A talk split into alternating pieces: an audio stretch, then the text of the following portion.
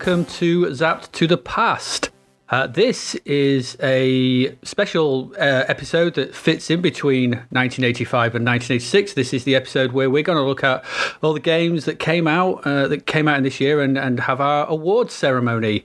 Uh, we've got a, a, lot of stuff to cover. We've got a lot of awards to give, from best game to worst game to best crapvert, which um, seems an oxymoron, but hey ho, we're going to do it anyway.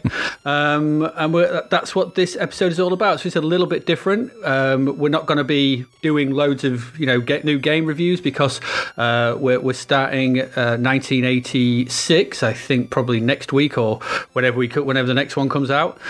Um, and so we'll be carrying on with game reviews then. But in this episode, we're going to look at yeah all the stuff that came out in 1985 and say what were our favourites, what were the worst things, or what are the things that made us go, uh um, and, and and anything along those lines, basically. Best films as well, probably, and even and uh, I think it's a surprise entry for best music, but we'll wait and see what that what that comes from that.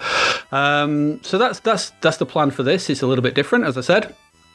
Um, so Graham, um, this is you know all about 1985 and the what we've done eight months. Eight we've months. done eight months worth of eight months worth of coverage. We've had eight issues of Zap with games to look forward to and look through. Um, we've looked at approximately around about 160 to 170 games. Um, I haven't counted in, you know exactly, but I know it's around about there, which is quite a lot. Um, there's been some very good games. There's been some very bad games. There's been a lot of middling games, um, and it's been a it's been a strange year. Graham, what have you what, what have you made of it? What have you found from going back to uh, look at this lot? Um, you know, 35 years later. It's been kind of the yin and the yang, hasn't it? For it's been interesting to see how games have developed. It's been interesting to see how graphics have developed. In fact, it's just it's been interesting to see because um, I got my Commodore 64 probably around around this time. It was around Christmas 1985, so about around well around about now. I'd played on them obviously, and I had friends who had them. I didn't own my own until sort of that Christmas. It was kind of a Christmas present. So it was nice to look back and sort of see because it's easy to we've got access to all of these games now and and we, we kind of take that for granted. But back then, these games were you know you had to go out physically to shops. There's no online obviously or anything like that. So you had to go and buy them. It was hard to choose from these games. So you had to you know you had to make decisions based. God help us on the crapverts and on the tape cases that were on the shelves.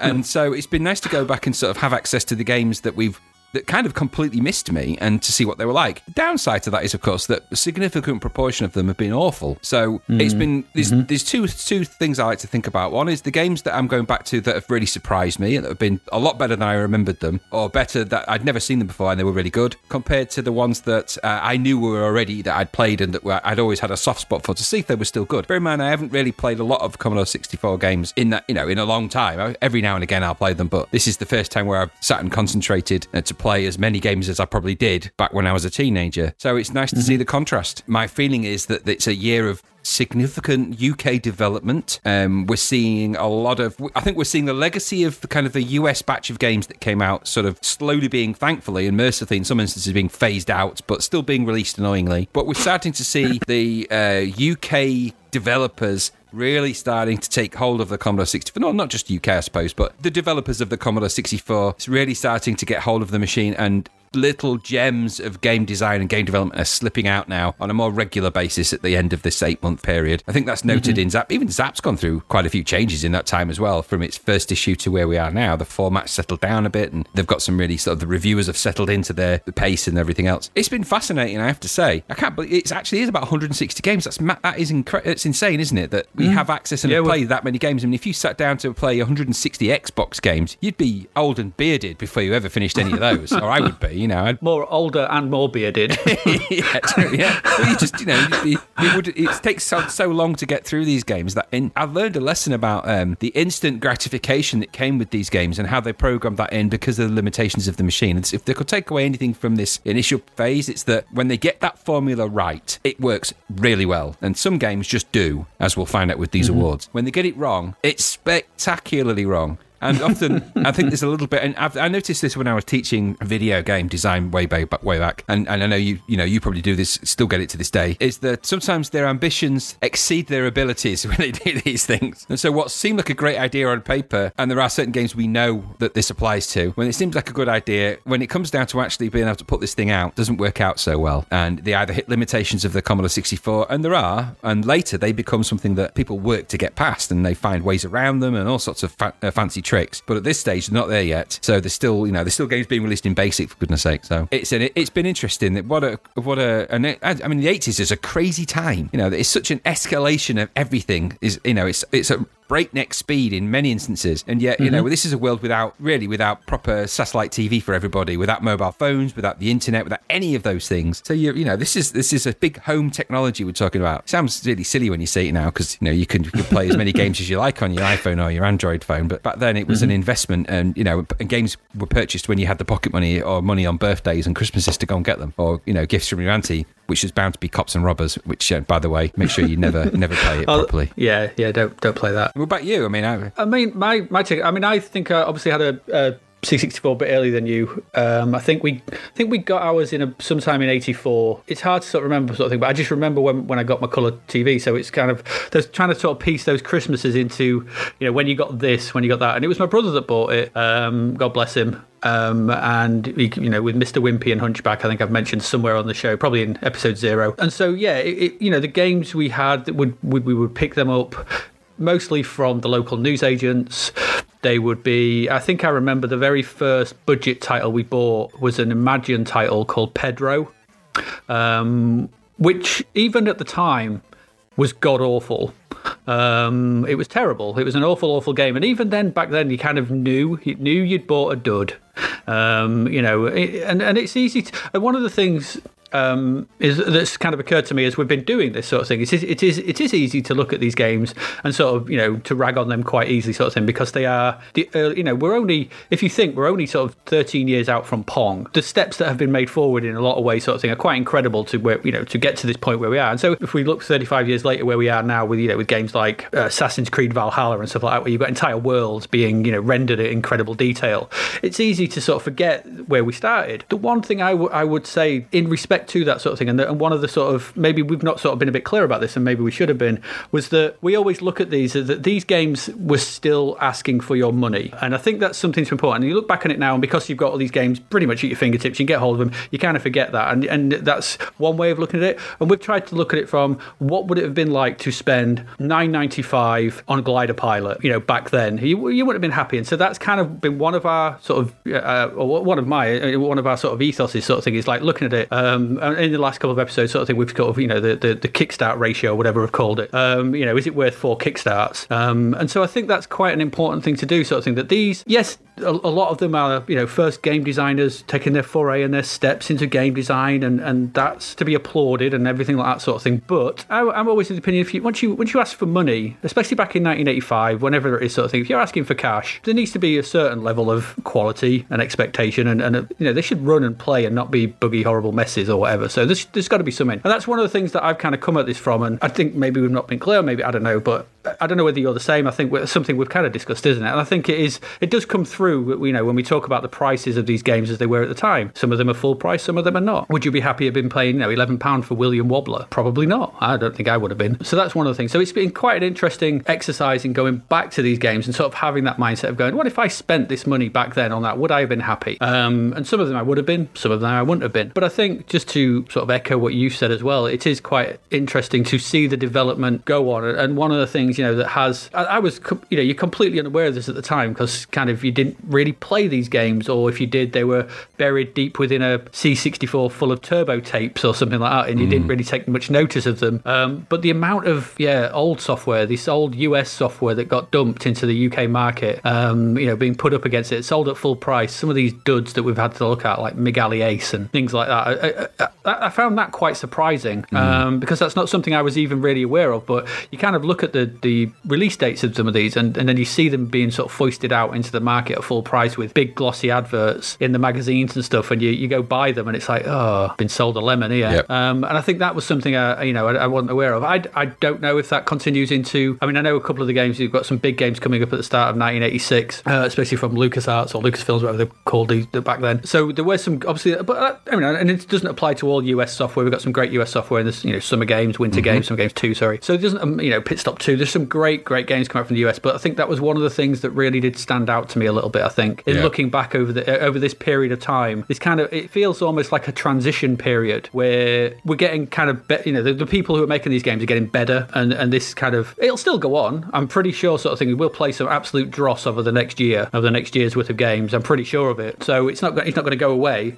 but hopefully, you know, the quality will go up and we'll see. But, you know, that's not to say that the quality of some games has not been very high this year because it really has. Well, when it's high, when it's high, it's high, and there are some Yes. exceedingly great titles in there. But like you said, it's a bit peppered with some of the with some of the dross that, that seems to be surrounding them. Interestingly, here's a thing for you. So, how much did your Commodore 64 cost, if you remember back then?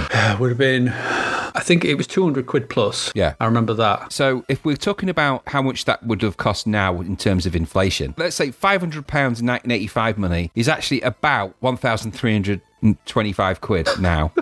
and £10 in 1985 money is £26.50 now. So these games companies in the equivalent money would are asking for £25. Now, if you released a game of the standard of, if you uh, made the equitable standard for Yeah. the Xbox or the PlayStation and charged the equivalent money, people would be in uproar. Or they simply wouldn't, you know, it would die. The reviews would kill it within seconds because, of course, social media and everything that can do all of that. Mm-hmm. But without all of that, there's a lot of money to be made out of uh, this kind of exploitation, is really what it was, of, of people's, you know, novice understanding of games and how they would operate on a computer. And the thing is, as well, I mean, obviously we focus on the Commodore 64. You know, that's what we grew up with. That's what we played. We did have friends with Spectrums. I had a friend with an Amstrad. You use that and so that, term friend loosely, though. It- well, no, no, he was a, he was a friend, but it was a, it was it was it was a singular friend with an Amstrad.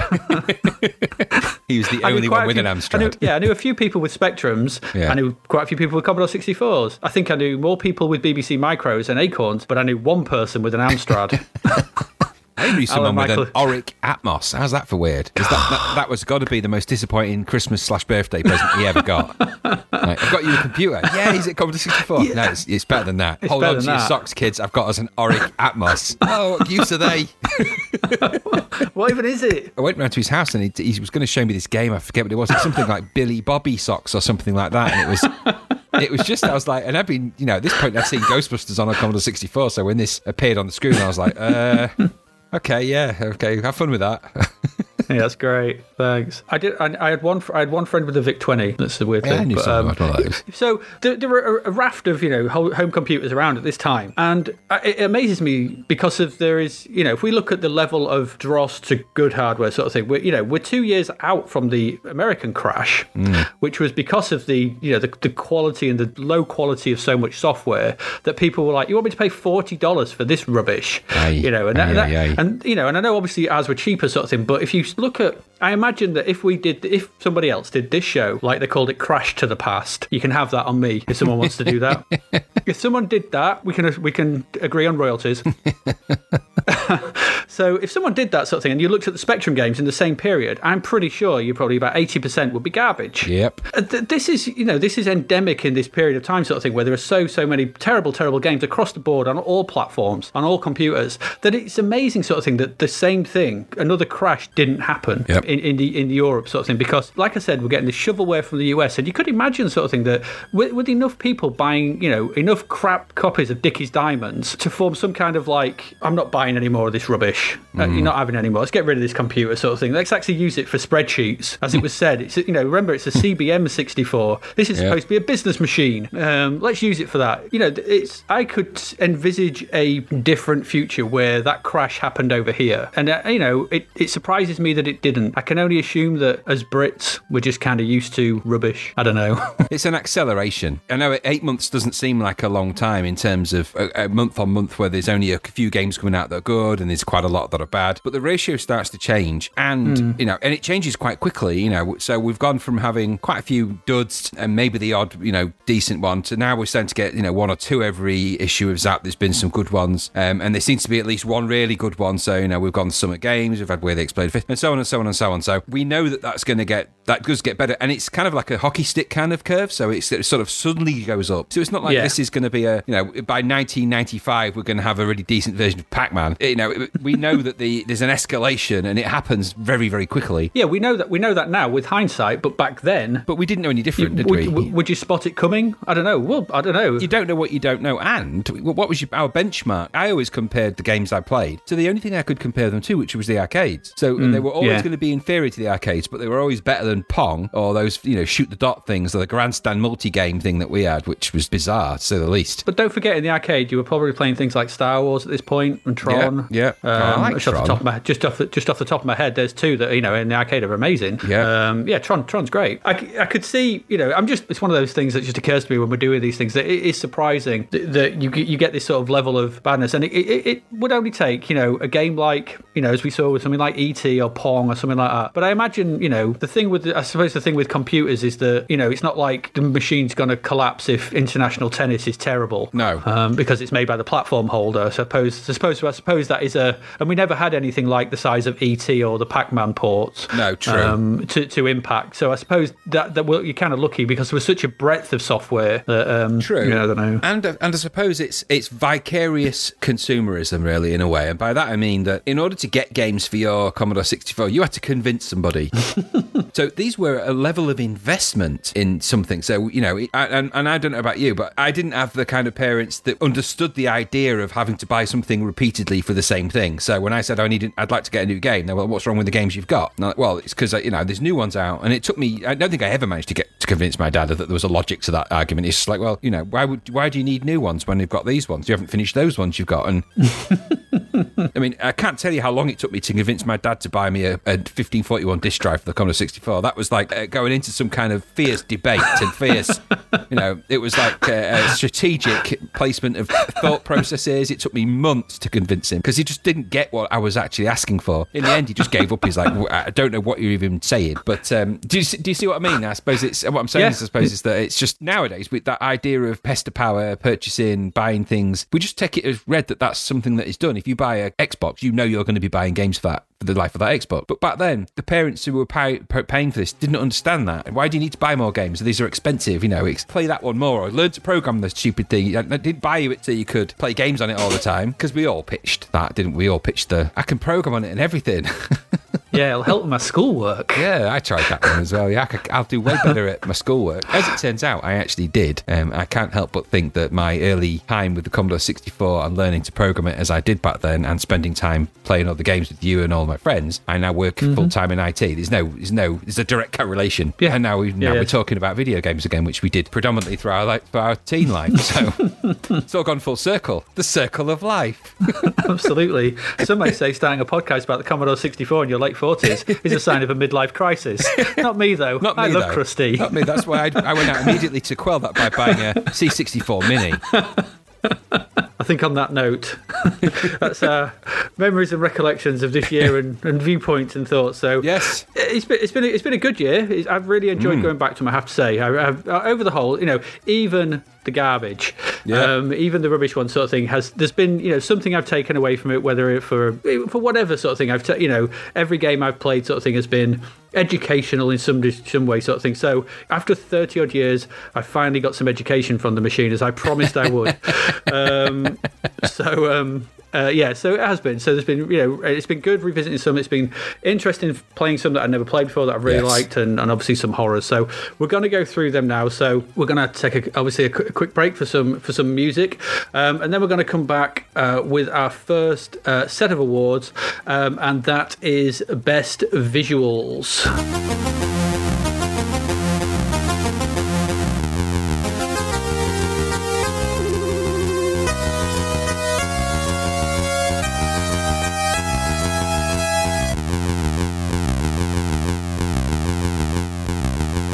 Welcome back. Uh, yeah, so we're looking at our first category for the awards for 1985, and that category is best visuals, best graphics, uh, best looking game, whatever you want to call it, sort of thing. We're looking at you know those lovely sprites and scrolling routines and all those kind of cool things, uh, animations and stuff that made us go, "Ooh, that's quite nice," um, and and all that. So uh, these are the games we've considered. There's quite a lot, there's quite a few here, but we're not going to obviously put all these into our final list.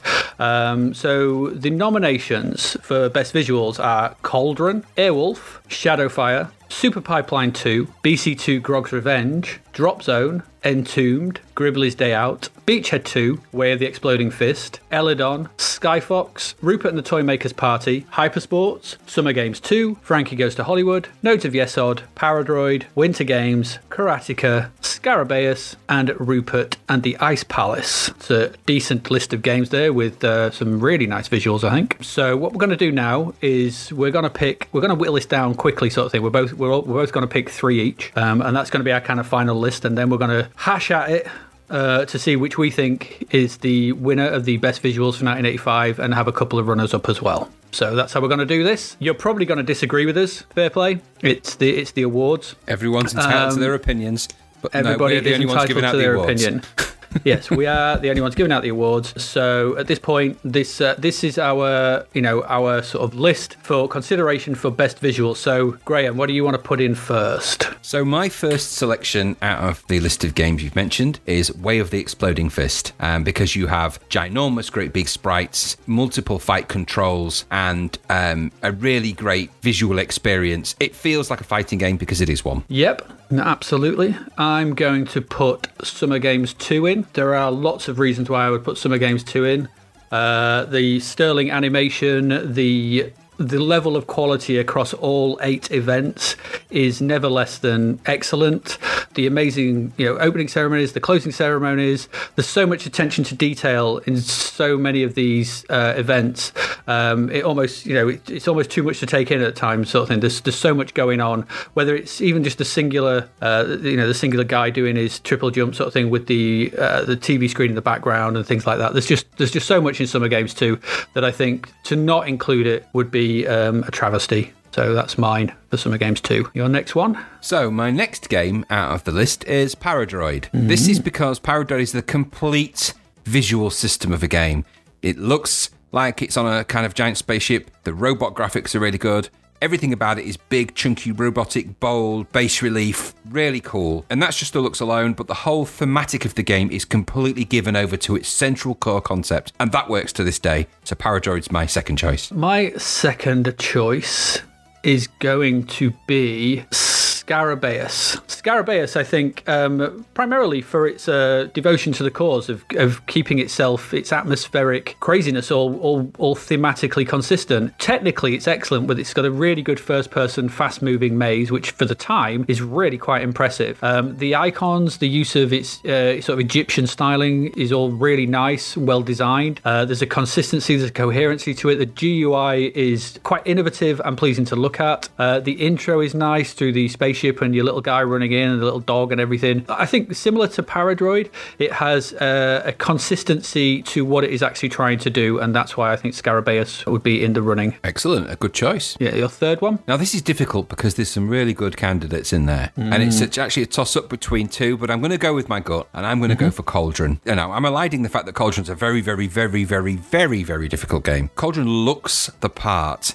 The witch sprite is really cool. The way she flies on a broom is really cool. The way she walks and the graphics have always carried with it a really strong sense of the kind of game it is. And it's something that Palace, and who made Cauldron, carry through all of their games. It has the kind of Palace look, and it's the first of that kind of type. I think it looks really, really good to this day. So Cauldron for me. Okay, so our final game for consideration. I think I'm going to put winter games in. Oh, am I? Yes, I am. I think it's different enough from Summer Games 2. Um, I think there's, you know, in, in some some respects it may even step up, in some not. I don't know. We'll have we'll we'll bash this out in a moment. Um, I think there's enough new stuff in Winter Games. There's some primarily in backdrops and boring as those. Um, as not so it's less than stellar uh, ice skating things out. The animation is still great, and it, it's again it's another amazing technical feat from Epyx that I think needs rewarding. I could have could have gone for others, but I, and and maybe putting Summer Games two and Winter Games in is thinking. But you know what? They they were on graphical fire this year, and I think that needs to be uh, lauded. So that, that's my final selection. Absolutely. Is there any that you think could go in that you think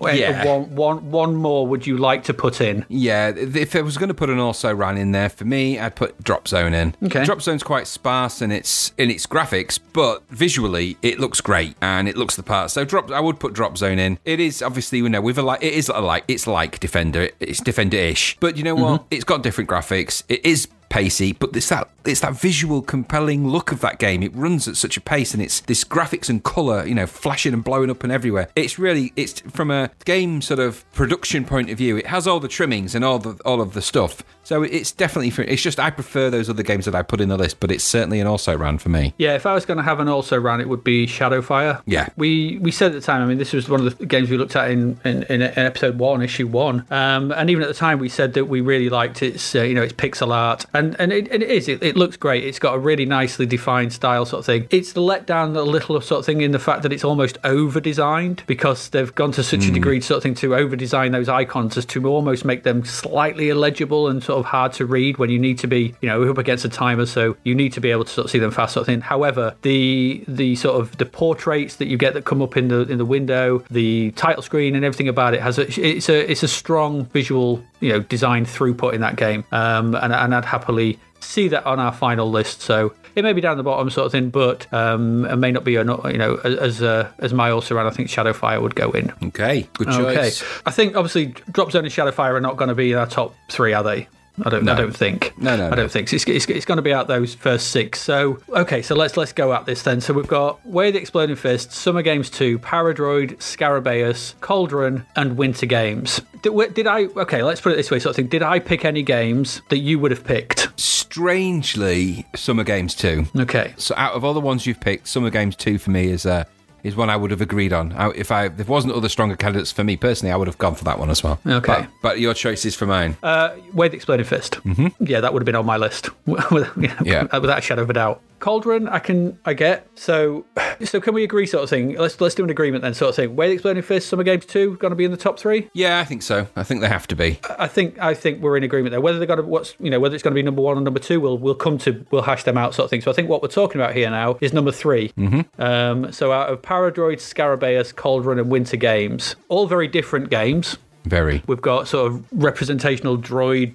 sci-fi. We've got ancient Egypt. We've got witchy style shenanigans and, and Winter Games. Now, I'm happy to drop Winter Games. Okay. The backdrops are better in Winter Games, but I think as an overall package, Summer Games 2 is better. Yeah. And so I'm, I'm, I'm happy to pull Winter Games out of the equation. Okay. I'll let you maybe speak about any of the other three, unless you want Winter Games in there, of course. No, and I think I think you're right. I think we've got Summer Games 2. is is better than Winter Games. It's simple as that, and it would be strange to have them both in there. And mm-hmm. I would say that if I'm if it comes up as a choice between Paradroid, Scarabaeus, and Cauldron, for me, out of those three, Paradroid would be my option for the third place in there. Scarabaeus is great visually and it is clever, but it's not as all encompassing as Paradroid. Palace games get better actually, and Cauldron 2 actually builds on Cauldron in terms of its graphics, which we'll probably cover in the next year's awards. So. Mm-hmm. Um, I would happily drop Cauldron out and leave it down to just for that elusive third place, uh, a battle between Scarabaeus and Paradroid, which is awful choice, really Hobson's choice. But it it is because I think both of them do exactly what they set out to do and do it yeah. very well. I'm trying to sort of think. So if,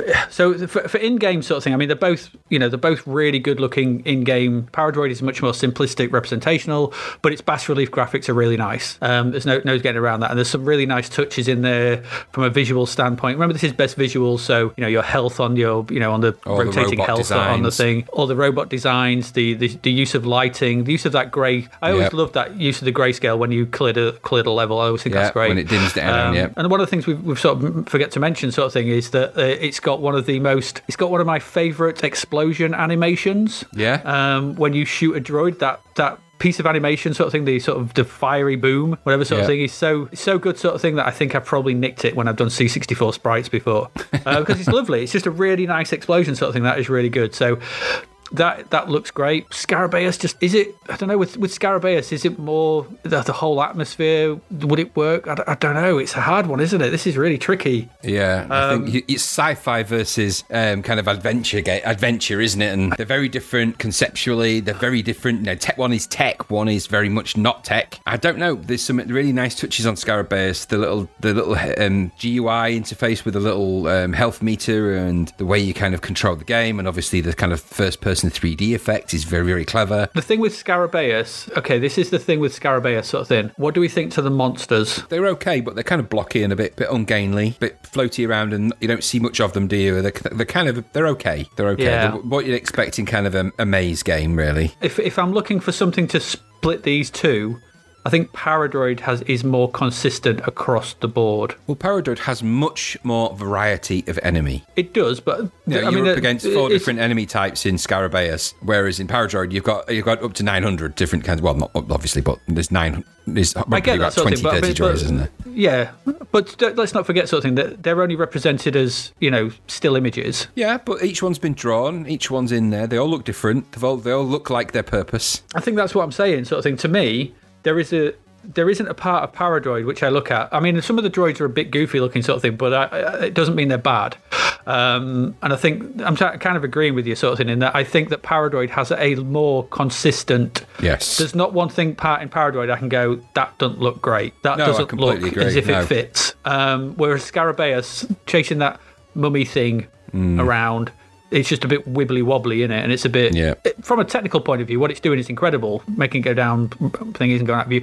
You know, not getting that sort of thing. But it, I don't think the monsters are at the same level as the rest of the design in that game. No. And that's you know, I'm, I'm picking a hair here. I'm picking one hair because I can't split them in any other way. No. Um, from a from a technical point of view. And I think just there's a little bit more world in Paradroid. There's a bit more visual world. So you've got that computers, you've got the map of the mm-hmm. dreadnoughts, you've got the kind of way you go up and down the lifts, the way it coordinates with all of the sort of as you go up and down and the lighting and the, the effects and the visuals. It's completely compelling and that's not to say Scarabaeus isn't, but Scarabaeus kind of looks the same, whatever. I don't know, you could say the same about Paradroid, rather. It kind of looks the same, but I don't know. Is it, isn't it difficult?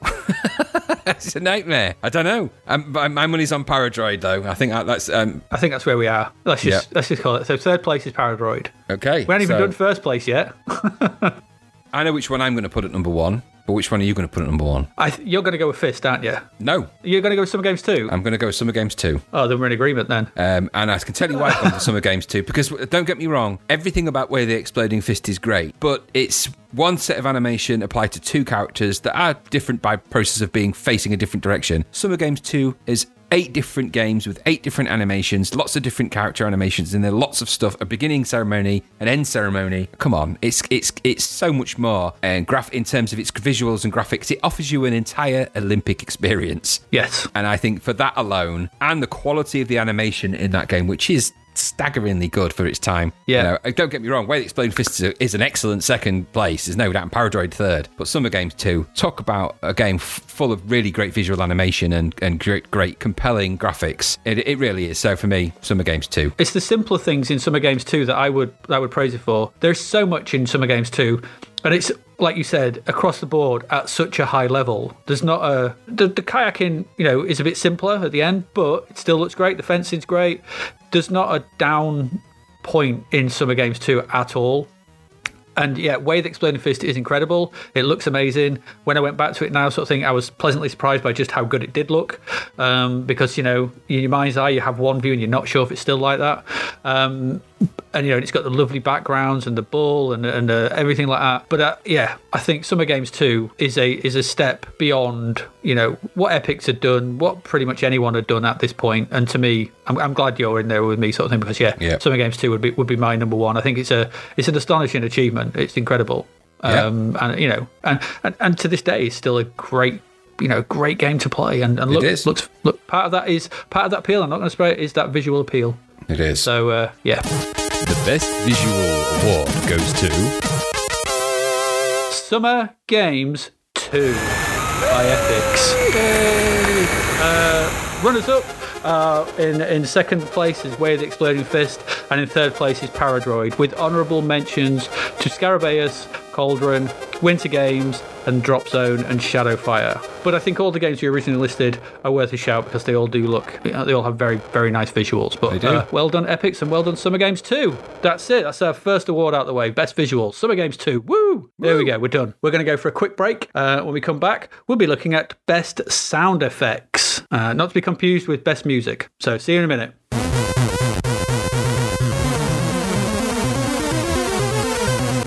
Welcome back. That was the best visuals. Well done, Summer Games 2. Um, okay, so up next we've got best sound effects. Uh, so we're going to do a similar sort of thing again. Um, we've got uh, a list of nominees, um, and then we'll see what which ones we pull out and see which ones we want to put into our final list. Um, so the initial list for best sound are Theatre Europe, Drop Zone, Gribbly's Day Out, Beachhead 2, Way of the Exploding Fist, Kennedy Approach, Summer Games 2, Hypersports, Rescue on Fractalus, Rascal, Paradroid, Winter Games, Scarabaeus, Batalyx, and Ace. Those are our nominations. Uh, we're going to follow the same pattern again. Uh, we're going to pull out our three nominations and then we'll go from there. So, Graham, which one would you like to pull out first from that list? My first um, game from the list for best sound is Beachhead 2. It's not the only game in the list that's got speech, but it's the not just the way the speech works, but the way the speech works with the kind of the machine gun fire and the, the various other noises and the, this, the spot effects in the game. All adds up for it to be a really nice sound effects experience overall. They're all thematically linked. It fits the bill. So that's my first nomination. And yours? I'm going to put in uh, Kennedy Approach. I was quite surprised Kennedy Approach. I'd never never played it, but for an integral use of speech, you know, Kennedy Approach is quite sparse otherwise, sort of sound effects wise, uh, you know, pretty much. But it's that use of speech in Kennedy Approach that is really, really good and unusual. There's loads of it, loads of speech in there, and it wouldn't be the same game and experience without it. So for that reason, you know, the clarity is good, the quality is good, the volume of it, the amount of it, um, and how it actually fits into what that game is trying to do. I think it the the sound effects, the speech, and everything that goes with it, it it's worthy of being in there from from my point of view. So that's my first nomination. So your second one, My second nomination, bit of an easy one, this one really. Way of the Exploding Fist. What's not to like about that amazing Bruce Lee scream, then followed by all of the actions and counteractions in the game being played off um, probably low quality audio samples, but samples are the same. So it gives you that feel of a real fighting game. Even when you connect in the game, you know, it has a real kind of power to it because of that. And so it's streets ahead into ev- nothing else is like it at this time. Uh, and, and I have to say, I think it's it's it's definitely got some of the best sound in the business at the time. So that's my second nomination. Good call. Okay, my next one is Paradroid. Paradroid sounds like droids talking. Essentially, and, and I know from you know rem- remembering reading Braybrook's diary at the time that that's what he was going for, and he nailed it. Um, it feels like machines burbling away at each other, and so in that respect, sort of thing. So the that opening title screen, you know. It's not music so much as, but just the ambient sound of all that kind of noisy sort of thing. It feels, it feels, it feels machine-like It does. it really suits it sort of thing. And then not only that, um, but the sound effects within the actual game itself. Yes. You know, there's not a there's not a bad one amongst them sort of thing. Whether it's the the boom of the disruptor, the the gun, you know, the, the laser fire, the explosions, the you know, it's even managed to do a, a non-annoying low health sound Yeah. uh, and make that work, sort of thing. To the you know the the re you know when you actually get your health back, uh, the the sound effects, the simple sound effects of like in the the mini game as well. Everything works. Everything, as we said in the visual section, is in service to that. This feels like a game about robots, and everything is in service to that, and everything works, and it sounds. Yes, it's a SID chip, so yes, it's you know it's artificial noise coming from a, a synthesizer kind of chip. That's great, but it, it, everything feels cohesive again. Oh, Paradroid's so good, uh, is. but that's why uh, I would put Paradroid in there as my second choice. Your third one? My third choice, it's actually quite difficult because there's some really good contenders in there. So my third choice, um, I'm going to put in Rascal because what was light on the Defender type gameplay was brilliant in its terms of its arcade style audio. And in a sea of games where that's a difficult thing to, that don't seem to achieve that. And yeah, the game wasn't necessarily great, um, or one of the greats, but it had amazing sound effects that really, really worked for it. So, Rascal for me, for the third choice. My third one is uh, Scarabaeus. The easy to miss sound effects, if you. Uh, well, this is this is true. If you leave the music on, but press the M key um, when you start playing to turn the music off, and it's got some of the most atmospheric. Um, you know, if you're a space, if you're supposed to be a spaceman in your helmet, then it nails. You know, there's Breathing. a heartbeat, breathing sound sort of thing, which is just so atmospheric and turn. It transforms the game. It transforms the game into a claustrophobic, mm. you know, maze nightmare. And for you know a single sound effect to do that, really, you know, a single piece of sort of audio design to because the music's fine. It's it's an okay piece of music. Don't get me wrong. But you know, for you know, 1985, for a piece of sound work to just transform something into you know that kind of visceral kind of experience, which I which is what I feel when I play Scarabaeus with that music on, especially if you play it now through a decent you know a decent pair of headphones, you get that really good sound. It's brilliant. It's it's it's a superb soundscape that just is, is absolutely you know terrifying at times, sort of thing. And, and I think Scarabaeus is you know sound work is is genius, brilliant. So that for me, um, that that would go in there as well. I think. Do we have any late contenders that we would like to add? Yeah, you know, I think if I was going to put another one in as a sort of a nearly ran, also ran, nearly got there kind of thing, um, I didn't like the game at all. But Batalyx has got great sounds because it's got great sort of crazy sounds. But I, I, I know I, I, I didn't get on with the game at all. It's just not my cup of tea. But there's no denying that there's a there's a style of the audio that goes with that game, and erratic and crazy it may be visually, but the audio really does pick up the kind of thematic of that, and it does hit you all the time with constant crazy sounds and noises. It feels like it's got a lot going on, and it's quite exciting to to hear that. So you know, crazy game, but the audio does really work. Hmm. Well, the sound effects, should I say? Yeah, I think you're right. It was quite quite nice sounds in that thing. Um, if I was going to throw one more in, there's a few there that I could do. I mean, all, all these were picked because uh, we like the sound effects from you know that's, that's what they do. But if I was going to pick one above the others, it would probably be Rescue on Fractalus. Again, it's that it's that creating mood, and essentially it's one bit again. It's the hammering on the chip Yeah. um, it's genius. You know, it's it's absolutely genius that you can just leave them out there, or you can just fry them, or you know, there's just and the, the sound effects that go with that are quite, you know, that just that tapping on the tapping on the, the hull door. It works so well, sort of thing, and it creates a mood. It's it's the use of sound to to add to the world itself, rather than just being a bleep or a bloop or Yeah. something. You know, it's, it's an actual in-world sound effect Yeah. rather than just you know a sound effect for a sound effect's sake sort of thing and it serves a purpose so for me that would that would be rescue on fractalus would be the one i would put in the, the, I, I don't think there's much more to the sound effects in that game there's nothing else that stood to mind so No. it would just be that one one thing which is why i would just but it was so good and it lent such a moment that's why i put, put it in Okay. Okay, so I think we can, you know, Batalyx and uh, Batalyx and Rescue on Fractalus probably, you know, are also rounds. We have six in the running. Um, I'm going to say that I would have put Way the Exploding Fist in if you hadn't. Yeah. So I think we, we can be agreed that that's going to be in our top three. Yeah. Yeah. Absolutely. Are there any that I put in that you would have put in? Paradroid, without a doubt, Okay. and the elusive third place.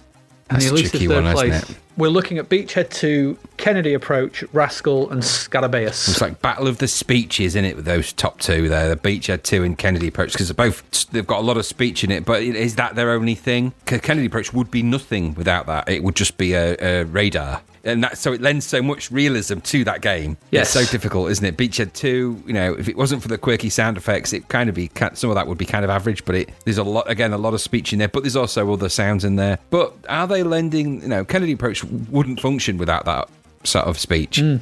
But That's, yeah, exactly. but Scarabaeus and that breathing, that really does give you a paranoid feeling. It is excellent. Rascal has got amazing arcade sound effects, but you would expect that in a shooting game. Scarabaeus, I think, out of those three, for me, is is from a sound effects point of view, kind of does fit, but it's hard, isn't it? Well, I mean, what about you? Where are you? Where are your sort of? Where's your radar pointing? Because we pick, pick three, and I don't pick three in any particular order as well, sort of thing. So, Way to Explain If it's Paradroid, uh, okay, we've got those. Beachhead 2, yeah, I love the speech. I think, as we mentioned in our review of it, sort of thing, the buh and the ah Yeah. and everything about it. It. It lends it a fun approach, but I think that may be to its almost to its detriment a bit, sort of thing, because it makes it a little bit light-hearted, Mm-hmm. um, which is supposed to, you know, it's a, I know it's a two-player thingy game sort of thing, but when you compare it to something like, you know, the previous Beachhead and Raid over Moscow were a bit more serious in tone. If you know, Raid over Moscow is obviously a bit questionable, but they're a bit more serious, and I think this is going for that. But maybe the speech actually makes it almost into it's almost like a Saturday Saturday morning cartoon. Yeah, the, "Hey, don't shoot ac- me," uh, and- yeah, and, and that kind of thing, and and so it, it, it kind of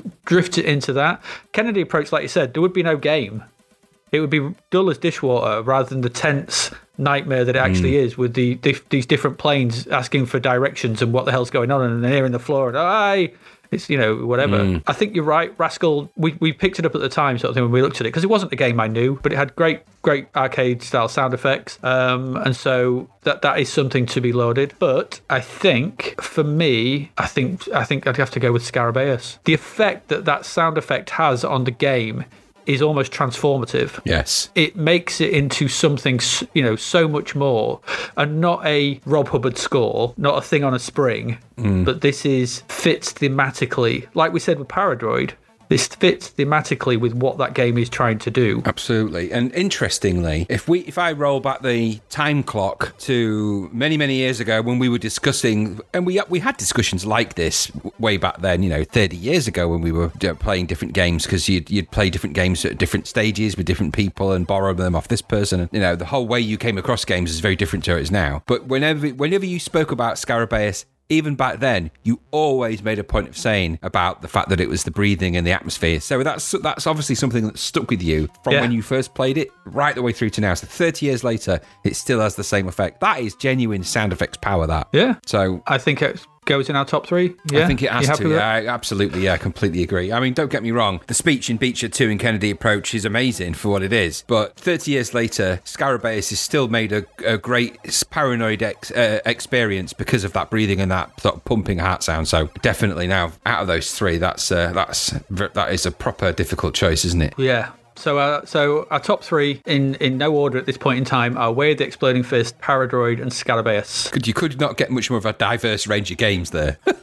No, no, we hadn't. I mean, we had the Scarabaeus Paradroid discussion for visual sort of thing, but again, here, those two games are just, you know, consistent thematically in what they do, aren't they? They're just, you know, they're po- they're, pol- they're polished products. I think if I'm going to go with my absolute heart on this, don't get me wrong, I love the sound effects in Way of the Exploding Fist, but they're derivative of a thing. The soundscape that's created by the sound effects in Paradroid is genuinely astonishing even now, um, considering that is a very clever blend of bloops, bleeps, whizzes, zooshes, and sounds and things, all amalgamated into creating the whole atmosphere of that game from an audio perspective. That's an achievement that is an achievement to mm-hmm. do that and to make it feel because that never gets annoying. And and if you think of some of the games we've played where the small loops of sounds get very annoying very quickly, Paradroid never suffers from that, and that is Yeah. that is genuinely amazing. So Yeah, that's quite- three quite for me.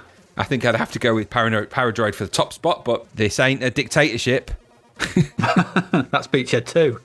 yeah, we've got to fight out like knife fights. That sounds very dangerous. Don't think we should do nine- that. over nine innings across a across a across a bit of water. We Just go and find a nearby fishing pond, kick the fishermen off, go, go get a Commodore 64, play it indoors. Much more fun for you. And then uh, we'll just, you know, across the river, just throw knives. I don't like the idea of throwing knives. Can we throw something that doesn't hurt? Clams. Um, yeah. yeah. Oh, uh, yeah, okay.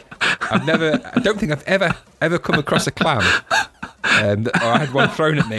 I'm not- there's a whole, I've got a whole train of thought in my mind that's probably completely not suitable for podcasting right now.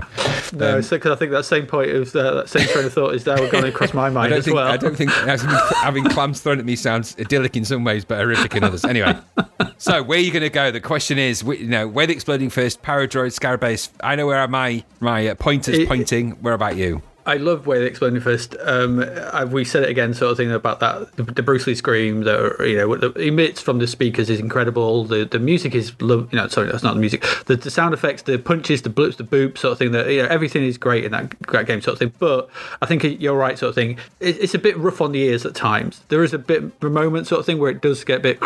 Um, and I think you know it is it, it is derivative. I think I think you're right in that respect. I think Scarabaeus is nothing without that thingy, and then and you can play the game entirely without it and miss it, which is it pains me to say, um, but you could do that, and you might be sat here now listening to us going, "What heartbeat." Um, in which case. I'll be like, uh, uh, uh, yeah. So you might be, but you know, Press if you, the do, M key. Press the M button. Yeah, it's just it's just waiting there. Why that in the default? I'll never know. Um, but it could be something. But I, I'm gonna agree with you um, Paradroid is, a, is, is, a soundscape. I remember it, it, got like a really high score, didn't it, back in Zzap? Yeah. And, and, people moaned sort of thing. There was no music or anything. It's like completely missing the point of what what yeah. that game was doing, which was thematically going. Here's a load of robots, and this yeah. is what they might sound like. And you know, and everything about it, sort of thing, going round, bouncing off stuff, buying, doing all the kind of everything about it. And you you are right. That that, that do, do, do, do, do, do, do yeah. You know, just uh, that, that hum, the background home, the the throbs, the, the everything about it just don't become annoying in any shape or form, and just works to solidify what is you know a, a brilliant game. And so yeah, yeah, for me, best sound would have to go to Paradroid. So the best sound award goes to. Paradroid. From Hewson Games, created by none other than Andrew Braybrook. Andrew Braybrook. We'll accept yes. this award on behalf of Andrew. He can't be, he can't be with us today. no, we can. Um, um, in uh, in uh, runners up uh, are Way of the Exploding Fist and Scarabaeus, um, with honourable nominations to Beachhead 2, Kennedy Approach, Rascal, Batalyx, and Rescue on Fractalus, all utilising the SID chip to create uh, excellent sound effects um, for our oral pleasure. Oh God, no! That, that went a bit. That went a bit wrong. I don't know what you were doing when you were when you were playing those uh, those games. and that's that's oral ple- oral pleasure with an A. A A U. Yes, that's how you spell it. Yes, yes. oral pleasure. Oral. We'll say oral. Oral. Harold. Harold. Harold. Uh, right. More meat in the claws. Harold. That's best sound. Um, okay, so up next, uh, we're going to go away for a brief break now, and we're going to come back. Uh, what are we going to do next? Let's have a look. Uh, I think uh, coming back, we're going to do the Sunday Best Award. Um, so stick around for that. So, what games were purchased that went in the drawer and kept for Sunday Best? Find out after the break.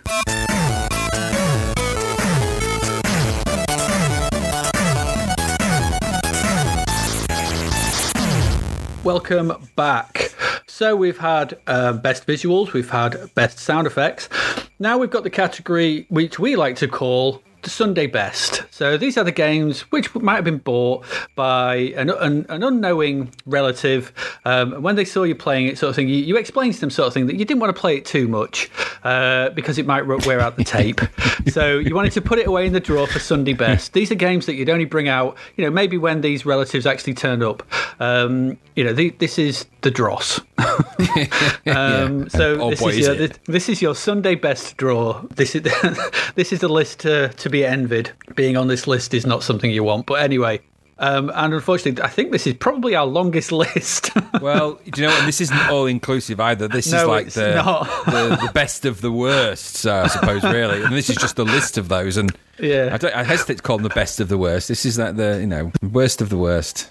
I don't know what it is. Anyway, right. So our nominations for the going into the draw for Sunday Best are Hunter Patrol, Cops and Robbers, Dickie's Diamonds, Ghost Chaser, Silu, Vegan Attack, Merlin. Give my regards to Broad Street, Web Dimension, Starfire, Fire One, Glider Pilot, Blagger Goes to Hollywood, Cyphoid 9, Circus Circus, Hunchback at the Olympics, Operation Swordfish, Nutcracker, Jack Charlton's Match Fishing, A View to a Kill, Brian Bloodaxe, Ian Botham's Test Cricket, Out on a Limb, Sorcerer Attack, Doughboy, Spy's Demise, and Spy Strikes Back. Goodness me, There's what a a, collection!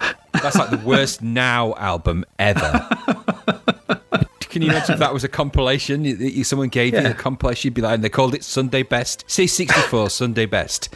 Each one of these games a classic. That that would be away for best forever. Goodness me, what a uh. list! Gee, what a stinker! This is what would cause the crash, innit? If you bought this Yes. lot. It's a wonder it didn't. That's what I mean. Okay, so spoilt for choice here about what we're going to actually put into our into our final list. We may need more, me. more more space. This uh, the drawer is going to be very full. Isn't it just? Uh, it's full to bursting at the moment, sort of thing. But out of those that full to bursting draw, we need to pull out the real stinkers. Yes, the real, we do. Uh, and it's it's difficult. I, I'm I'm sort of trying to think of a strategy because I don't want to. because I, well, I, I, do you go for games that tried and failed? Do you go for games that failed but tried, or do you just go for games that are just rubbish because they're rubbish? And these are all in there for many reasons. Most, As but big they're all rubbish big- in one way or another. as Big Tony said, go with your heart. Go with your heart. Um, okay, so oh my gosh, this is a nightmare. Do you know? I'm Yeah, just gonna go go for it straight off the bat because I think it's the stupidest game idea. Glider Pilot is in the f- from one of my first choice. Why Okay. do I need to say why? You do need to say why. A glider simulator would have been bad enough anyway, but this not simulating gliding. It is dull, boring. Look at the green, look at the blue, nonsense, jo- unenjoyable. Take all the fun of something, remove all of the bits that make it fun, and what are you left with? Glider pilot. So dog egg. Back for you. Uh, I thought it was the light frothy souffle. I enjoyed it. No, so what's your next? What's your first choice? It's not easy. I think easy. I'm going to put. I think I'm going to put Brian Bloodaxe I thought you might put that in there. In there. So we had a, a, a slew of these kind of flick screen platformers where obviously the Spectrum heritage was worn plainly on their color clashing sleeve, and this was this was another one. I you know of those. It, this starts off badly with poorly chosen Monty Python referencing, um, if I remember rightly, sort of thing. I'm, I'm Yeah. struggling to remember some of these sort of things because they are so Yep. bad. It's like my internal hard drive has just erased them. Well, I'll Um, give you just to give you a flashback. Brian Bloodaxe was the one that took over your C64. Yes, uh, it did. And, and and and any game where your movement speed is dependent on the amount of enemies on screen. oh. it's just Does no, not just compute. No. Um, it's just you know. I, we got enough of these. I mean, for God's sake, Jet Set. You know, if you play Jet Set Willy, fine. You know, you can like Jet Set Willy, you can like Manic Miner, you can like Bounty Bob, you can do all those kind of games. They're they're fine. Don't do a knockoff version of them with some crap humor that is awful in every mm-hmm. respect. That's poorly programmed. That's you know has terrible, terrible slowdown. Slowdown is not something you know we see it time to time sort of thing, but slowdown on this level um, No. because this is coming out about ooh, maybe two, three months before something like Monty on the Run hits, which is speedy, snappy, fast, and never slows down ever. Nope. Um, despite everything it's doing, it was awful on every respect. Um, Yep. And so um, I nominate Brian Bloodaxe. I don't blame you, and I understand. That's all I'm saying. um, so, My counsellor My- understands.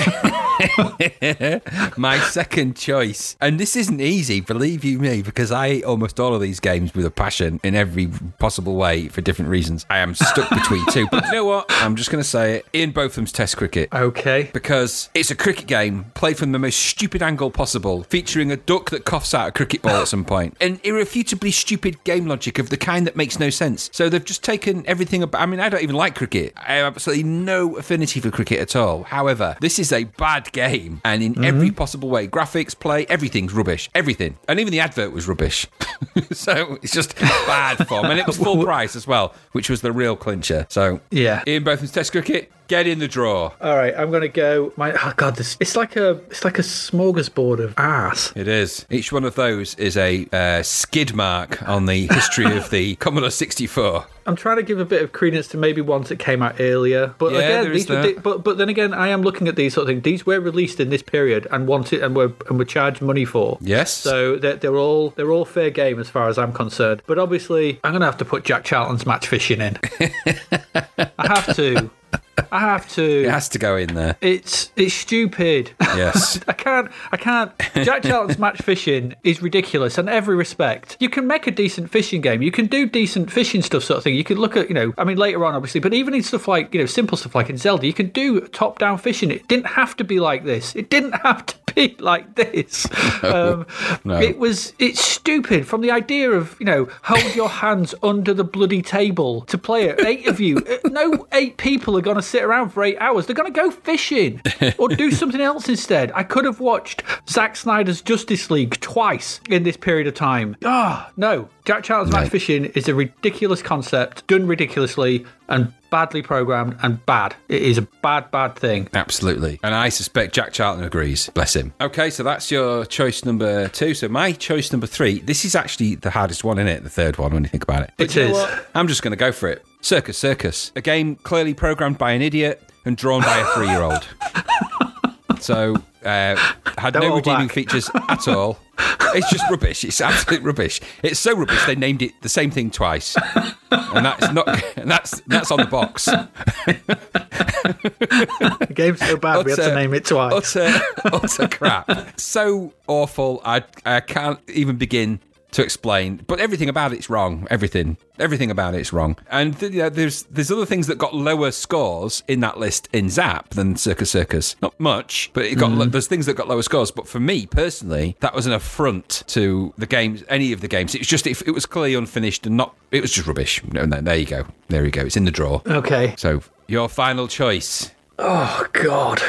There's so much there. I think it's going to have to be Merlin. I thought you might put that in there. Really? I'll, I'll put, you know, I, I can see the pitch. I tell you what, let's do a fantasy themed jetpack. Oh, wow, that sounds great. Make that, make that happen. Okay, Yeah. I will do. Two months later, you come back. What have you done? it's like, you do, just before you go, you do know how to program, don't you? Oh yeah, yeah, yeah. Just checking because you know it's quite ambitious. With with modern game engines, we don't need programming. Watch, you're fired. Yeah. And with It good like- I mean, when he came to show that bit, did you draw these graphics yourself, or did someone help you? Because this, this, they're they're a bit weird. Why is that tree as big as a mountain? So Merlin is a, a, a, another affront. Um, if you purchase this, whatever it was, was it two ninety nine or three ninety nine? It was Yeah, whatever it was. too it was. Two, it was two. It was two two. It was two ninety nine too much. You essentially fly around a ginormous cauldron, collecting stuff So and big. dropping it in there, and it's it's So just big. ridiculous. It is bad, uh, bad. Yeah, it's another one of those. You, you question yourself playing it. What, what have I done that's led me to this? Um, It did bring tears to my eyes. yeah, so that, that's my that's my third one. Um, I think in case of this, because we've got so many, we are going to put another one in. Go on, have have at it. Have another one. Okay, so the, the the the fourth the fourth one in the list. This is actually they're getting harder now because each one of the ones I've put in so far uh, are rubbish. There's no Dog doubt egg. about that. Yeah, they are dog egg. So it's just picking a fourth. You know, the dog has now just crouched down and laid another egg. Now I've had to pick up that egg. I've had to go and get rid of it.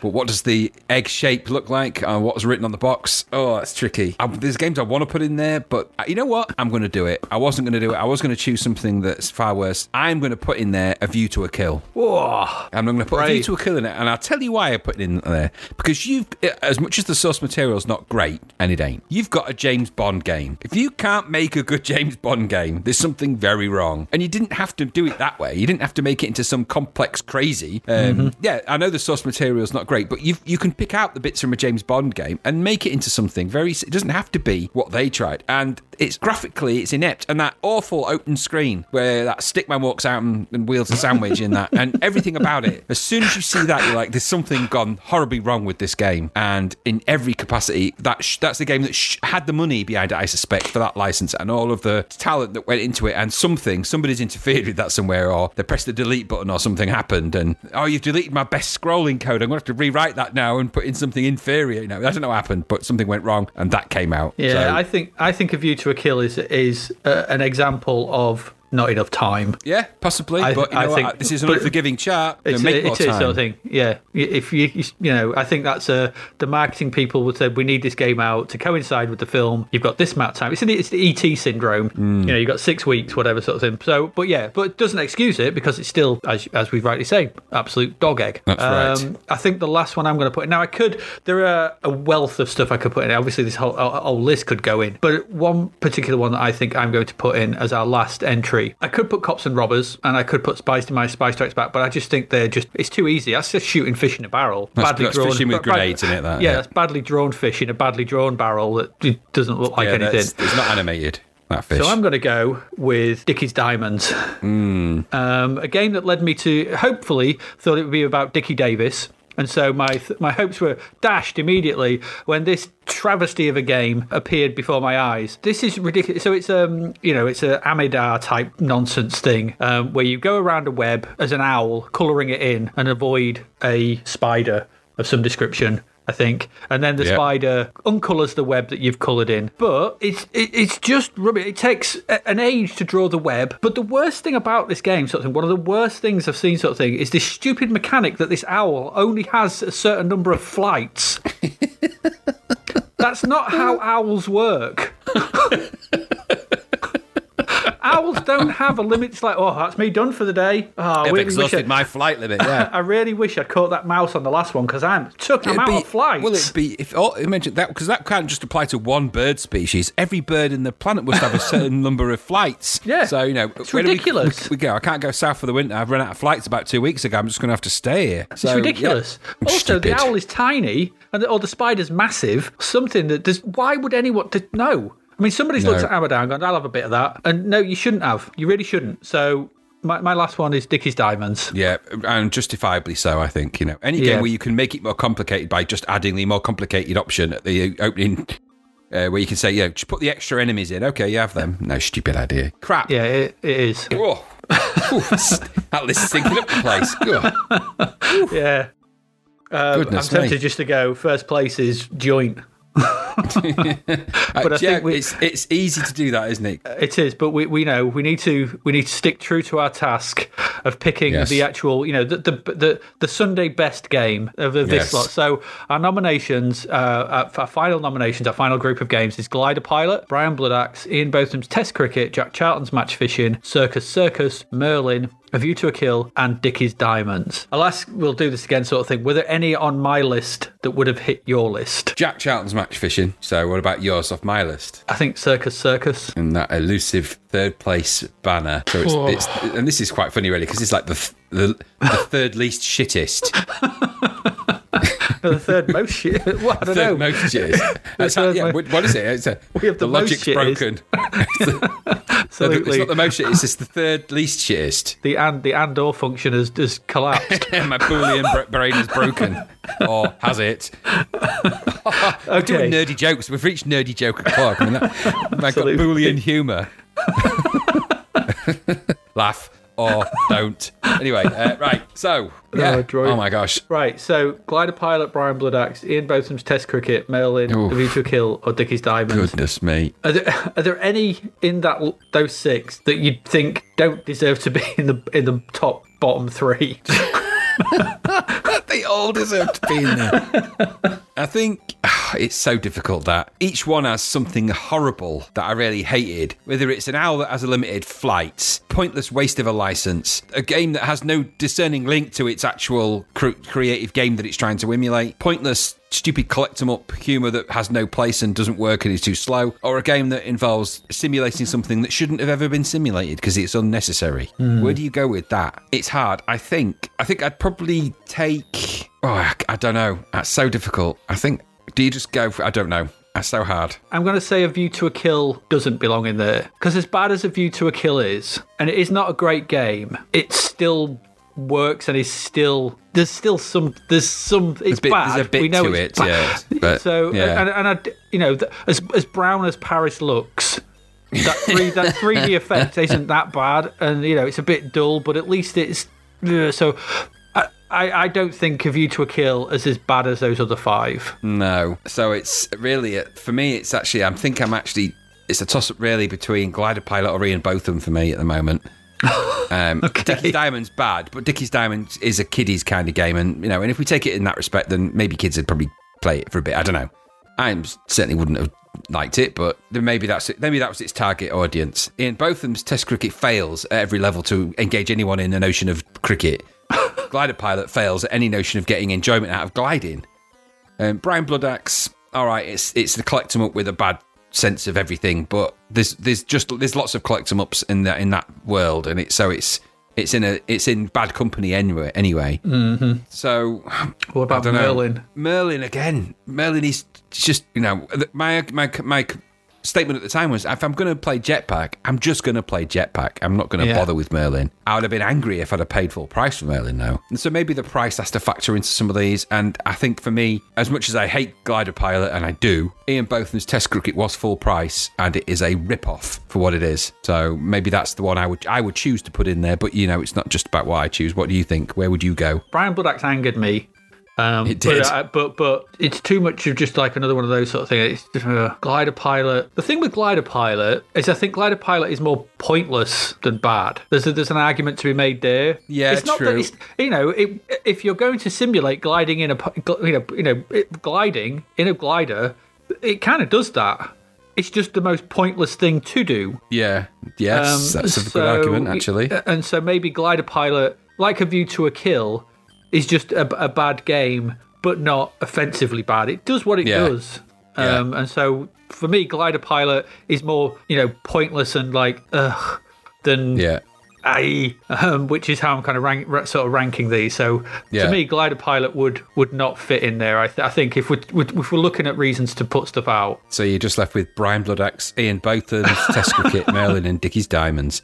Dickies Goodness me. Diamonds has stupid mechanics, is a not a great game, but at least it does work. It does achieve what it sets out to do, even if that's stupid. Yeah, and it has a ridiculous mechanic, but you know, and, and, that, and that angered me some in respect of it. But Just a bit. I, I can, you know, whatever. I think, I think I'm gonna, I think I'm gonna fall with you. I think Ian Botham's. Don't forget, sort of thing. I didn't put in Tim Love's cricket. as bad as that was, sort of thing. This was worse. From that perspective, I think Ian Botham's Test cricket. Yeah, I think it was a, it was an appalling travesty of a cricket sim that doesn't deserve mine or your time. Um, so I think that gives us our our bottom three That's to, three, it does. to to to put in the ring and, and fight it out. So we have two really bad sports sims. We've got Jack Charlton's match fishing and Ian Botham's Test cricket, and we have uh, Circus Circus. Where, where do you want to start? I don't know. They're equally, they're all awful. And um, I'm now starting to think about the adverts that go with them as well, because that's that, you know, that's if we, we have to look at the whole picture for these. You know, Okay. Because people were enticed into buying them. Um, you've got two celebs um, at the time, both, you know, Jack Charlton, big name in football. Or ex-footballer, but name in sporting, definitely a big name. Ian Botham Uh-huh. Yeah. was very big at green cricket at the time, so I think I, am going to have to. yeah, they were because of the weight that those celebrities of the time lend those games. I'm going to lean towards one of those two being in the the worst because I think that's a it's a Mickey take really because people trusted you know the celebrities to endorse something that would actually have a value to them. Now I don't think there's a harmful bone in Jack Charlton's body. Now, I don't know much about Ian Botham, but if you go to Jack Charlton's match fishing, you can select the rods and you can do all that fishing stuff. You might not like it, and it's slow and it's weird, and the controls are weird, and all of that. And it isn't a good game, but you can almost fish in it if you, if you choose to do it, albeit really weird. Uh-huh. I would argue that Ian Botham's Test Cricket is uh, not a good cricket game, and that's what it sets out to do. And Ian Botham must have known that because he's a cricket player. So the Boolean logic's kicking in. If it's an if-else statement, if Ian Botham and no, I'm joking. Um, I think for me, I think the worst game in that out of those three, as much as it's you know, it's it's like saying which is the you know which turd are you going to eat. And, and, and Circus Circus was cheap, wasn't it? Was a It was budget. cheap, nasty rubbish and budget, but Ian Botham's was full price. It's a cricket game that where you can't really play cricket at all. It makes no sense, and that Ian Botham put his name to. And I think that if it's if for all those reasons and all the fact that it's stop, it's just rubbish. That's my. I think it's you know that's going in my drawer for Sunday best forever. That's going under the under the socks and the boxers. that's, that's, that is going at the back. But what about you? Is that is that? Do you think that thought process is valid, or are you along the same lines? I think you've made a, a, a valid case there, which I, I can I can get behind. It means I don't have to think too much about the horrors of these. So I'm willing to get on board your Ian Botham's Test cricket uh, bus um, as our g- game for Sunday best. I think that's a, a nominate because I do I do think you're right. Actually, I, I, as bad as Jack Charlton's match fishing is, it's it's not great and it is a bit rubbish sort of thing. There is things you can do if you're going to simulate fishing. Then fishing is sitting around a lot of the time doing very little, and that game Yep. does that. Yeah, does it perfectly? Yeah. It does it perfectly. So in that respect, it's an absolute triumph. But it's just not, a, you know, it's not a triumph you want to sort of simulate in your living room with eight other, seven other people. Uh, Circus Circus, I'll cut it some slack in the regards to these other two because it's cheap. It's a bad platformer on every respect. Um, sprites are terrible and everything like that. But yeah, I think the notion that Ian Beefy Botham was a bit of a beloved character in the 80s, you know, he's cricketer, he played football for Scunthorpe and all these kind of stuff. Did he? He played football. Yeah, he played football for Scunthorpe. I- No, I didn't know that. It doesn't make me think any better of him for making this game. No, you know, but I think in those respects, we looked at Tim Love's cricket as you know, as bad as that was, sort of thing. We looked at Graham Gooch's and that was actually pretty decent. This, yeah, doesn't do what it's setting out to do, and in that respect, due to that license, due to everything it is, I think I'm going to go with you. Yes, The award for Sunday Best Game goes to Ian Botham's Test Cricket. Doesn't it just? Ooh, being both in. It does. Um, our runners up, uh, other games never to take out the Sunday best draw. Uh, Jack Charlton's Match Fishing and Circus Circus with honourable mentions. Dishonourable to, discharges, yeah. dishonourable mention. yeah. yeah. Uh, to Brian Bloodaxe, Merlin, A View to a Kill, Glider Pilot, and Dickie's Diamonds. Uh, and just one final note there, I would say is, you know, don't feel that that list of what we've put in our Sunday best draw is completely con- ex- ex- conclusive in any way. Feel free to take any of those games that we nominated and put them in your own Sunday best draw because trust me, we're doing you a favour. we played them so you don't have to. Yeah, that, that's our motto. it really is.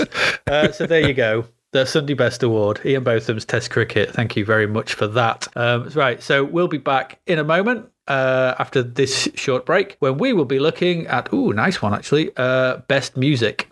Uh, so join us, join us for that.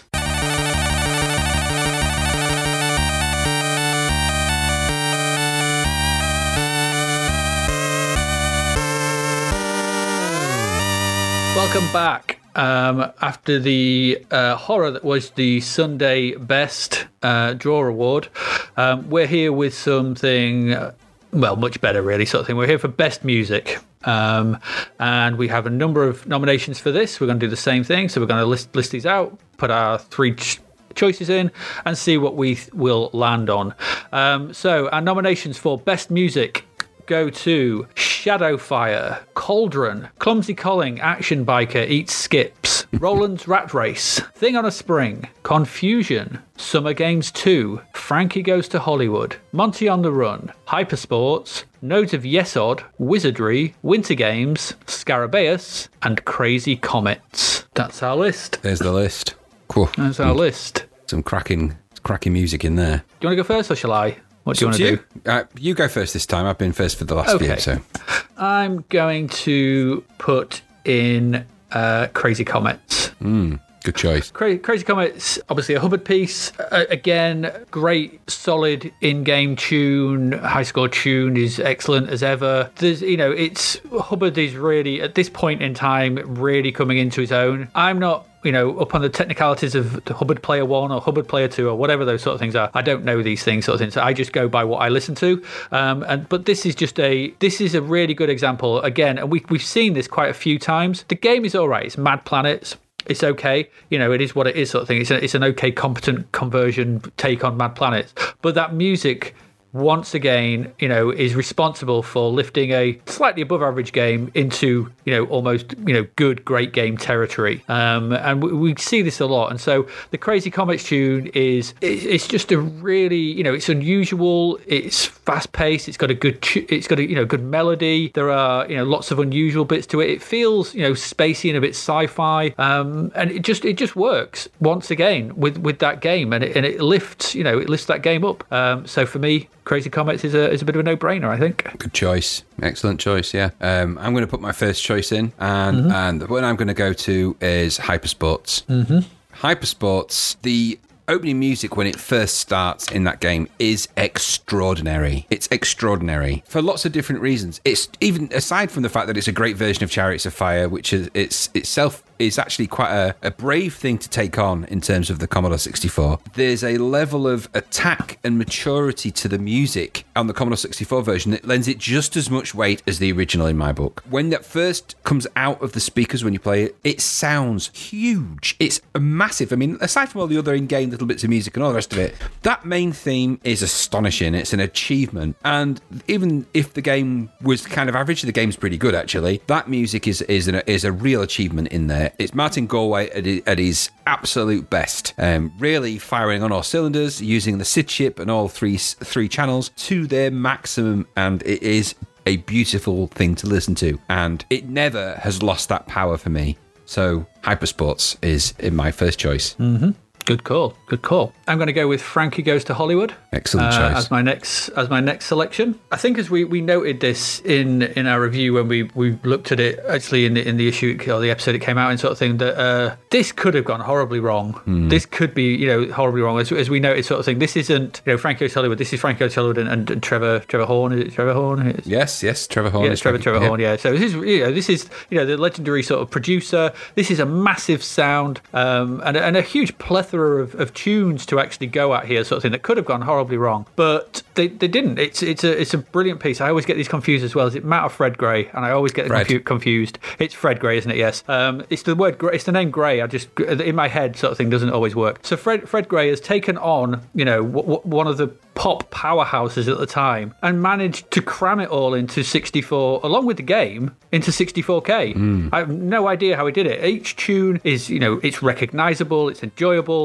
there's loads of little musical stabs through it there's you know the some of the in the sort of mini game tunes are really nice they go around the, just the main the actual main theme sort of thing the the you know uh That's Welcome to the Pleasure Dome. no, no, no, no. Yeah, it's Welcome to the Pleasure Dome. Sorry, Yeah. yes. Every, everything about this could have been could have been a, a, a bad bad thing, but the fact that it doesn't, the fact that it works, um, you know, only helps to, to make the game so good. But again, this is a this is a brave thing to take on. I think Hypersports is a, you know a single tune. This is a, a- an almost an album's worth Oh, it is good. uh, of, of stuff. So, uh, hats off to to make it this quality, this good in 64k, along with the entirety of that game. Astonishing, astonishing. And so I think it needs to be recognised, and that's why I put it in the list. Very good. So my second choice is uh, Monty on the Run. Monty on the Run is a one, One of of the us most has to pick it. Well, absolutely, but it's one of the most accomplished pieces of Commodore 64 music of all time. Mm-hmm. And there's loads of other music that's uh, as good and works in different ways. But Monty on the Run is so perfect for that game. Even if it wasn't a great piece of music, which it is, it's the composition, its pace, the sound of sounds that they used, the way that it fits into the game, combined with the high score music and with the music when you uh, you lose all your lives and all the rest of those things, you know, it's just brilliant. It's one of the first times when uh, you know, there are games that have great sounds, and they're all in this list actually, but that is one of the ones that really makes you sit up and, and sit up and listen, and it's a real benchmark game for the Commodore 64. So for me, Mountain Run is well, it has to be in the list. It has to be. No, I'm not going to argue with that. I think it has to be, yeah. Okay, so my last one, I think I would go with. Oh, you know what? I'll put Thing on a Spring on. Thing on a Spring is a good choice, yeah. It's a good tune. It's a very good tune. It's it's early Hubbard, but again, another one of those things we mentioned, sort of thing like like Crazy Comets, probably like Monty on the Run as well. It's a it's a tune that elevates a game, mm. and again, this has it has that feeling of, of, of springiness. it's a you know it, it's, it's hard it's hard to describe, but as a as a game about you being a thing on a spring, you know the the the the, the stabs in the music that sort of thing are Yeah. like a spring, you know, bouncing sort of thing, then it works. So for as much as something like Monty on the Run is probably technically much better, I think the Thing on a Spring has a slight there's, there's slight elements to it sort of thing that actually fit the game better sort of mm-hmm. thing. So as a as a as a score to a you know as a piece of music to accompany a game about a certain thing, this really does work very well. And and, and, and on its own, it's a it's a pretty decent piece of music sort of thing. Again, this is you know it's, it's early Hubbard. It, it's not going to stand up against his best, but I think this is a fun a fun little tune that really does that works very well in the game. And again, as, as annoying as this game is, and this game is bloody annoying, does kind of make you want to come back to it. And Yes. that's you know that's Yeah. quite the accomplishment to do for for a game that is ultimately quite annoying. Yeah. So uh, for those reasons, I, I'm going to put Thing on a Spring in there. And I think for my final choice, I'm going to put Shadowfire in there. Shadowfire is another Fred Gray piece of music. Um, It it's really jovial and light. Really nice choice of sounds in there. Um, really captures the kind of a kind of a feel for that game. Lends itself a lot to it, and it is one that you can go back to and listen to, and it and it still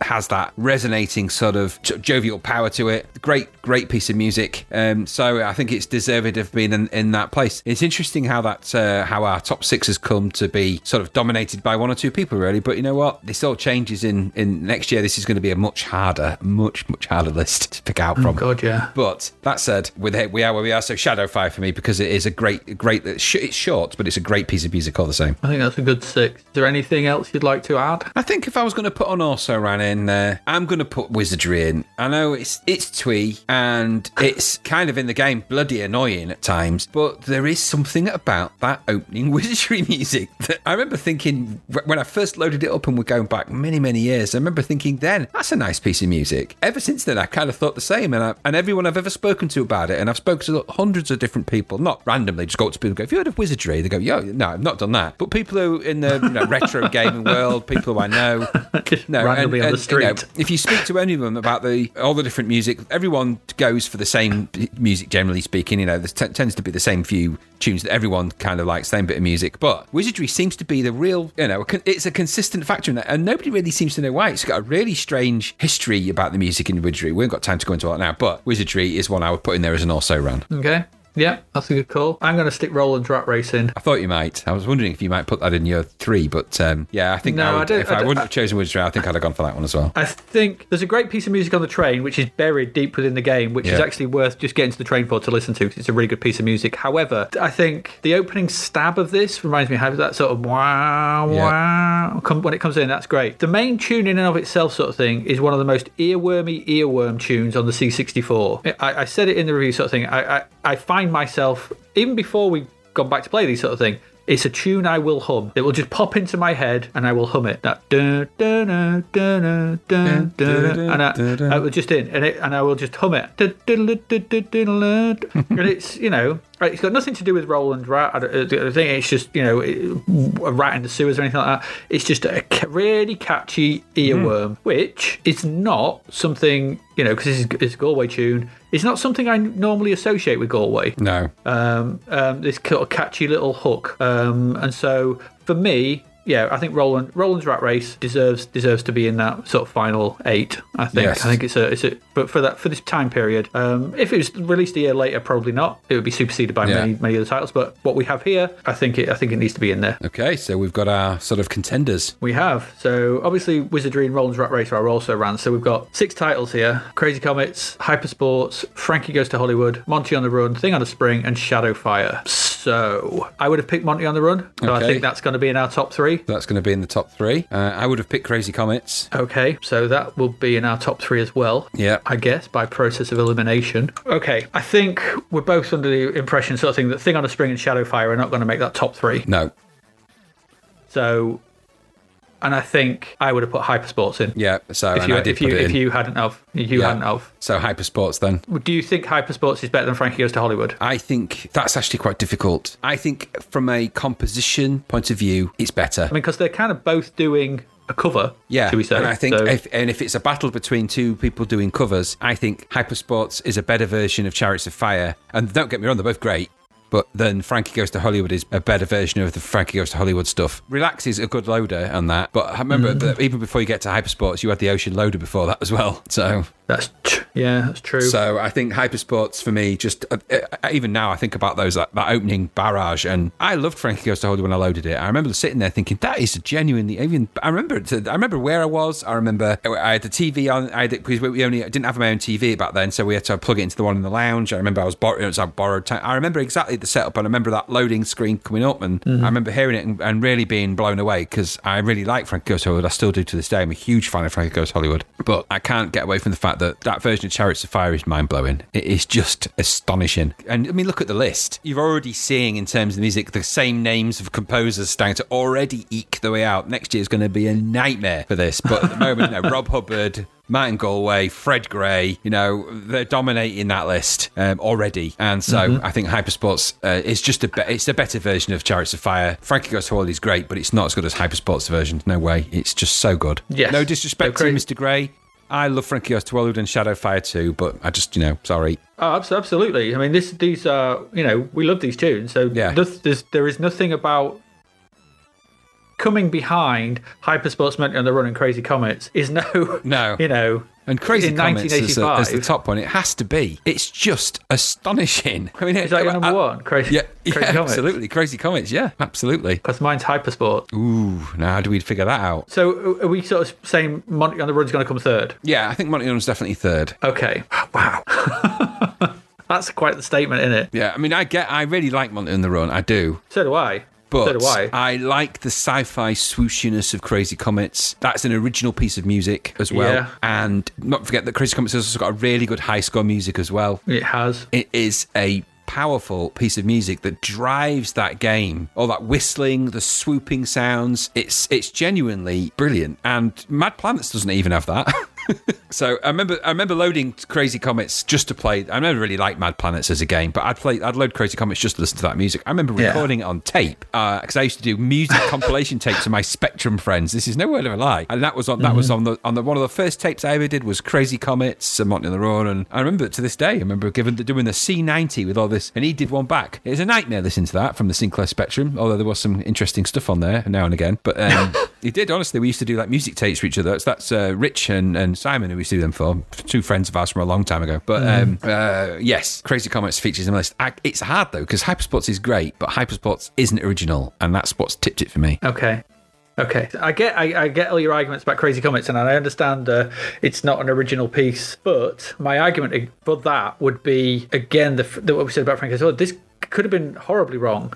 You take on, you know, Chariots of Fire, Vangelis, isn't it? Yeah. Um, you know, the Chariots of Fire theme. You ta- you're taking on Vangelis here. You know, one of the great early sort of soundtrack synth composers, and, and the work that he did. And you're taking, you know, a, a very iconic piece of music, and you are with three channels, in, and in your words, equaling that piece of music. And I think, yeah, and, and, and, to, and, to, and to my mind, and he said sort of thing. Um, did Hypersports had the Ocean Loader as well? Did it have the Ocean Loader as Yeah, well? yeah, I yeah, can't remember- I can't remember, well, so yeah. But that, that that moment when Hypersports first boots up and that first just Yeah. comes comes in, it's a proper hairs up on the on the you know on your arms moment. Yeah, yeah, um, Listening to it now, and it was now when I listened to it, and it's. It's for, for me, Monty on the Run and Crazy Comets are really really good tunes, but I guess and, and but Hypersports feels like a proper piece of music, and I, and I don't I can't quite extra, No, say I, it right. I, th- I actually think I think I can see where you're coming from, and in fact, I have to say, let's it's from a sound maturity level. So from a from the level of the sounds that are used in the composition, so that that are um, equating to what it needs to try and emulate. I think I can see where you're coming from with Hypersports because.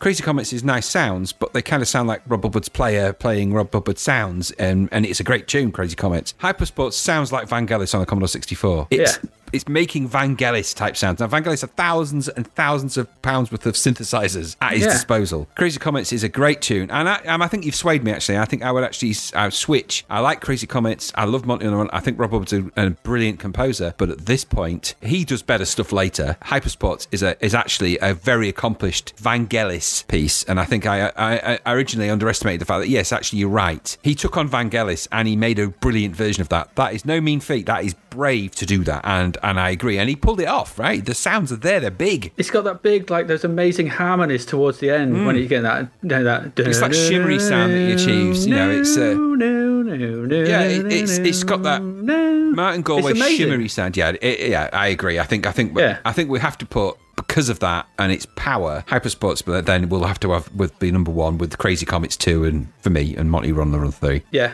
that, that's where I land. No, I agree. I think I agree with that because.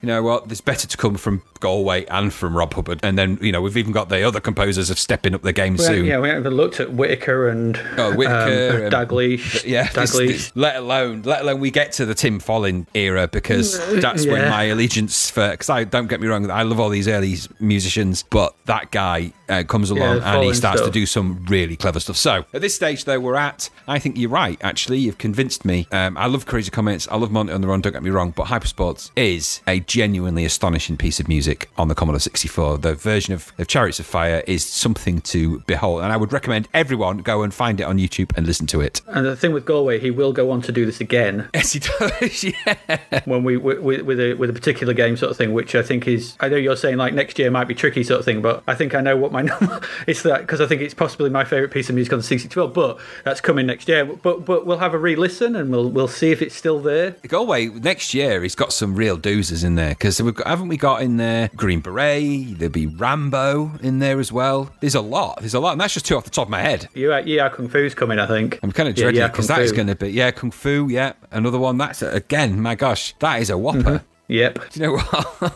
But then we've got stuff like we've got stuff like Zoid from and Yeah, stuff I, like I, that. you know, Zoids isn't my favourite one of his, but you know, this there's a whole load of stuff coming in there that you know that's a debate for another day. Today, I think you're right. I think Hypersports wins the best music for me. Okay. The winner of the best music award goes to Hypersport